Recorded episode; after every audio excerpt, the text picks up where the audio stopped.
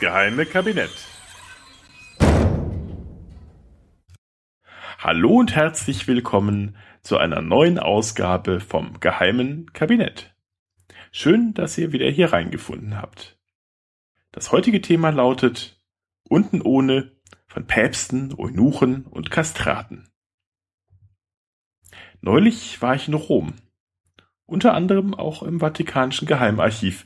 Aber das ist eine andere Geschichte und die soll ein andermal erzählt werden. Aber schon mal ein kleiner Spoiler. Es sieht dort natürlich nicht so aus, wie Hollywood-Filme einem das weismachen wollen. Und wirklich geheim ist da auch nichts. Aber auch so hat Rom genügend andere Geheimnisse und Besonderheiten. Wusstet ihr zum Beispiel, dass mitten im Lateranspalast, den heutigen Vatikanischen Museen, der Name Luther in ein Bild von Raphael eingeritzt wurde? Passiert ist das wohl beim Sacco di Roma 1527, als Landsknechte unter Karl V. Rom eroberten und den päpstlichen Palast geplündert hatten. Aber ich schweife ab. Genau dort, nämlich in den Vatikanischen Museen, soll sich, mittlerweile nicht mehr ausgestellt, ein besonderer Stuhl befinden, dessen Sitzfläche ein kreisrundes Loch aufweist. Den sogenannten Sedis Stercoraria.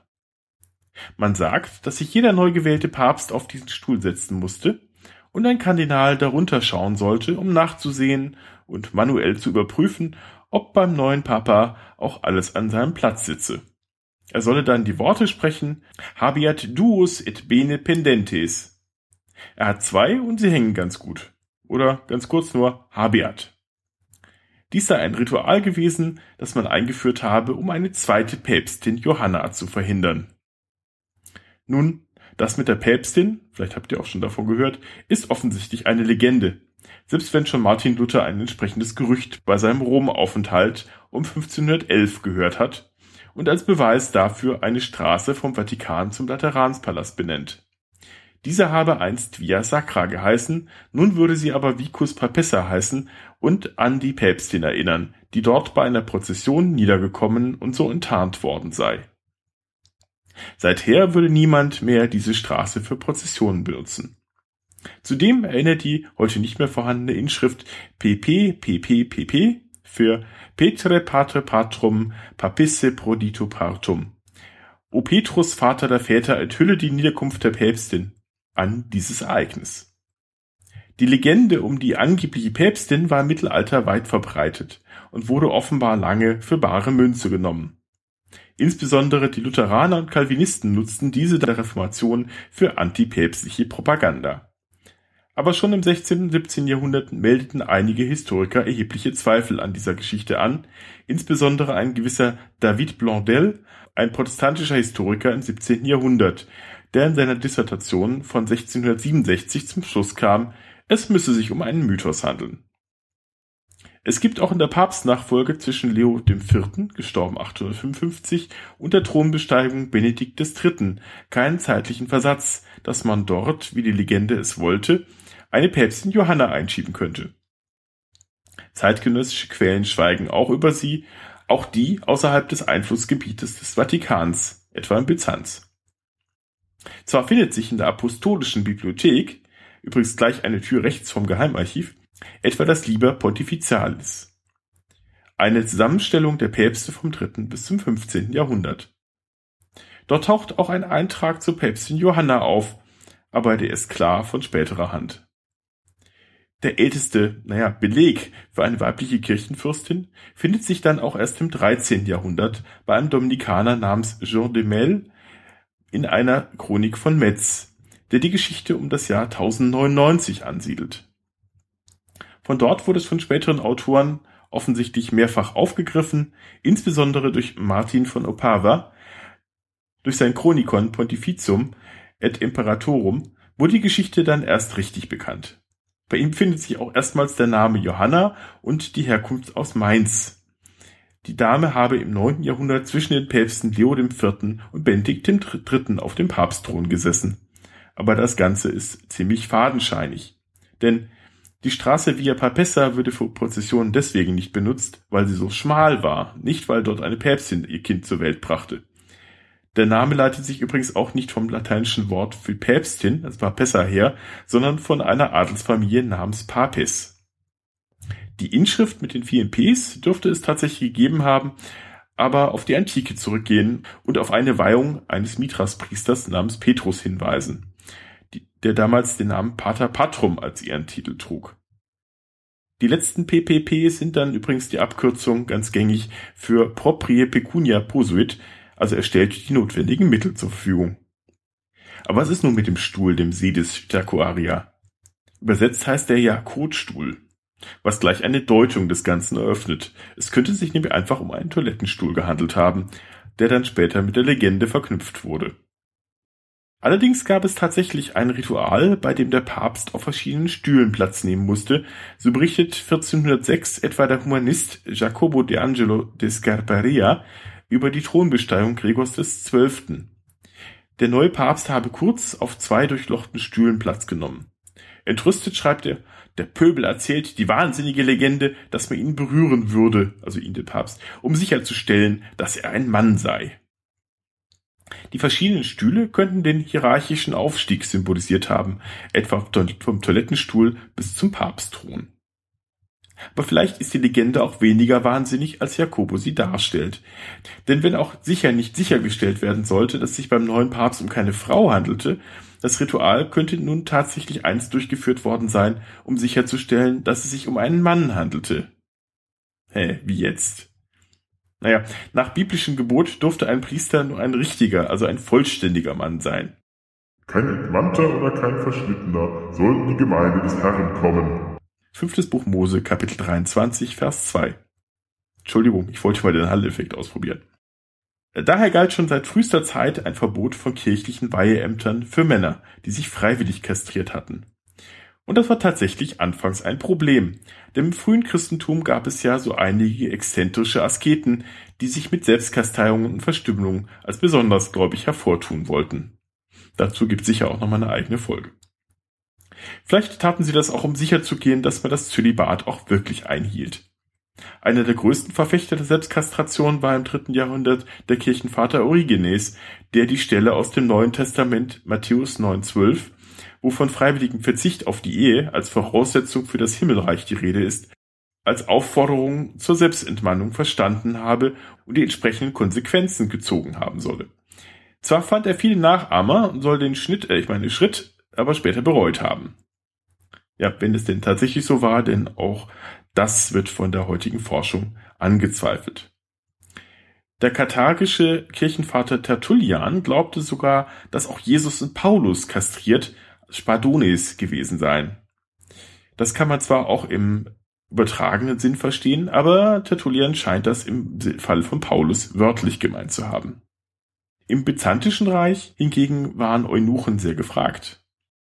Denn Eunuchen waren nicht nur beliebte Wächter für das Bett der Ehefrau und bei, später bei den Ottomanen auch als Haremswächter, aufgrund ihrer diesbezüglichen Ungefährlichkeit. Das Wort Eunuch stammt ja auch von dieser Tätigkeit ab, von griechisch Eune und, und Ekein, also Wächter des Bettes.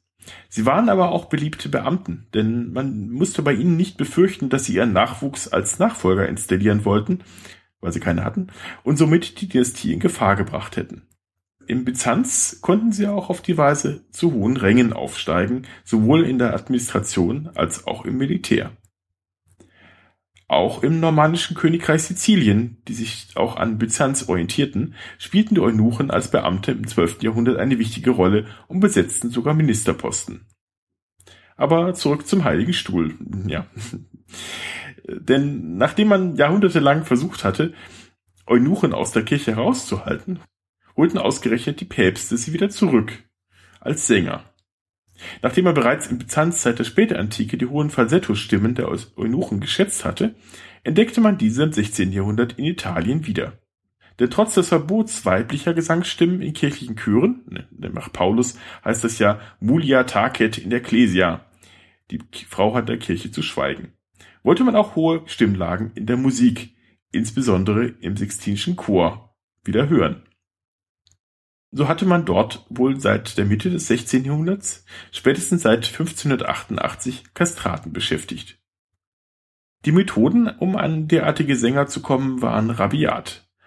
Tausende von Knaben im Alter von etwa acht Jahren mit schönen Gesangsstimmen wurden, nachdem sie ihren Eltern teilweise regelrecht abgekauft worden waren, vor dem Anbrechen ihrer Pubertät mittels radikalem chirurgischen Eingriff entmannt. Meistens schnitten dabei Hinterhofbader bei leichter Betäubung mit einem Messer dem Jungen die Samenleiter zu den Hoden durch, wodurch diese mit der Zeit verkümmerten. Viele überlebten diesen radikalen Eingriff vor der Erfindung des Penicillins und aufgrund mangelnder steriler Operationsmethoden durch die dadurch einsetzenden Entzündungen nicht. Und selbst wenn, war nur den wenigsten eine Bühnenkarriere vergönnt. Die Kastraten, bei denen sich die Stimmen weniger schön entwickelten, das konnte man ja vorher nicht absehen, wurden ausgesondert und mussten sich dann auf Jahrmärkten oder durch Prostitution über Wasser halten. Man schätzt, dass Anfang des 18. Jahrhunderts etwa 4000 Knaben jährlich kastriert wurden. Die Spitzenkastraten, denen der Durchbruch gelang, genossen dann jedoch ein Leben wie die Rockstars. Sie tourten durch die gerade an allen Ecken wie Pilze aus dem Boden schießenden Opernhäuser Europas und strichen aufsehenerregende Gagen ein. Und sie hatten eine Menge Verehrer, männliche wie weibliche, die wie die heutigen Teenies bei Konzerten in Hysterie verfielen, ihre Stars mit Liebesbriefen und Geschenken überschütteten und bei Konzerten in Ohnmacht fielen. Und oft auch mehr von ihnen wollten. Denn Kastration bedeutete nicht immer zwangsläufig das Ende der Libido und der Erektionsfähigkeit. Zudem schätzte man das durch das Ausbleiben der Pubertät oft sehr weibliche Aussehen der Kastraten. Gerade die Damen der High Society schätzten Kastraten für außereheliche Affären, denn die Gefahr einer ungewollten Schwangerschaft war ja so kein Thema mehr. Zudem glaubte man, dass die Kastraten aufgrund ihrer geringeren Regbarkeit eine größere Durchhaltekraft besäßen und sich als selbstlosere Liebhaber erweisen würden, die sich allein auf die Lust der Frauen konzentrierten. So verfasste eine anonyme Verehrerin auf den berühmten Farinelli anlässlich dessen Besuchs in London 1734 ein Gedicht, in dem sie die örtlichen Männer als Prahlhanse darstellt, deren Begeisterung rasch vergehe, während Farinelli bis zum Ende stehe. Doch nicht nur die Damen standen auf die androgynen Reize der Kastraten. Selbst der große Casanova erlag dem Charme eines jungen Sängers namens Bellino.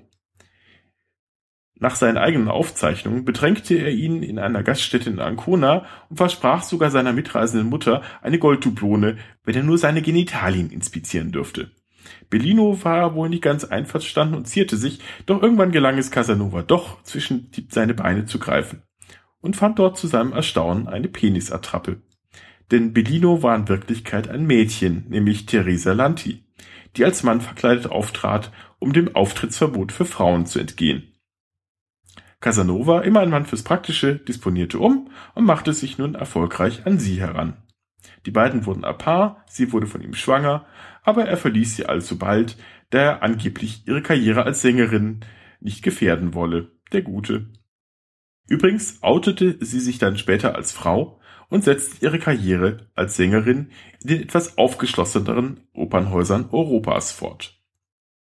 Ende des 18. Jahrhunderts änderte sich allmählich der Musikgeschmack in Oper und Chormusik spielten Kastraten immer weniger eine Rolle, so dass ihr Niedergang allmählich einsetzte. 1878 verbot Papst Leo die Anstellung neuer Kastraten. Pius X. verordnete 1903, dass für die hohen Stimmen nunmehr Knaben einzusetzen seien. Somit waren die Kastraten arbeitslos. Zumindest in der Kirche. Der letzte Kastrat des Sixtinischen Chors war Alessandro Moreschi, der erst 1922 verstarb. Wer zu seinem faszinierenden Leben mehr erfahren möchte, dem sei die Folge Nummer 198 vom Explicator Podcast wärmstens ans Herz gelegt. Oliver erzählt dort seine Lebensgeschichte, also die von Moreschi, nicht seine eigene, versteht sich. Moreschi war zwar nicht unbedingt einer der größten seiner Zunft, aber war der einzige, von dem Tonaufnahmen erhalten blieb. Somit ist das Ende dieser Ära zumindest im Ton erhalten geblieben. Wie das nun klang? Na, so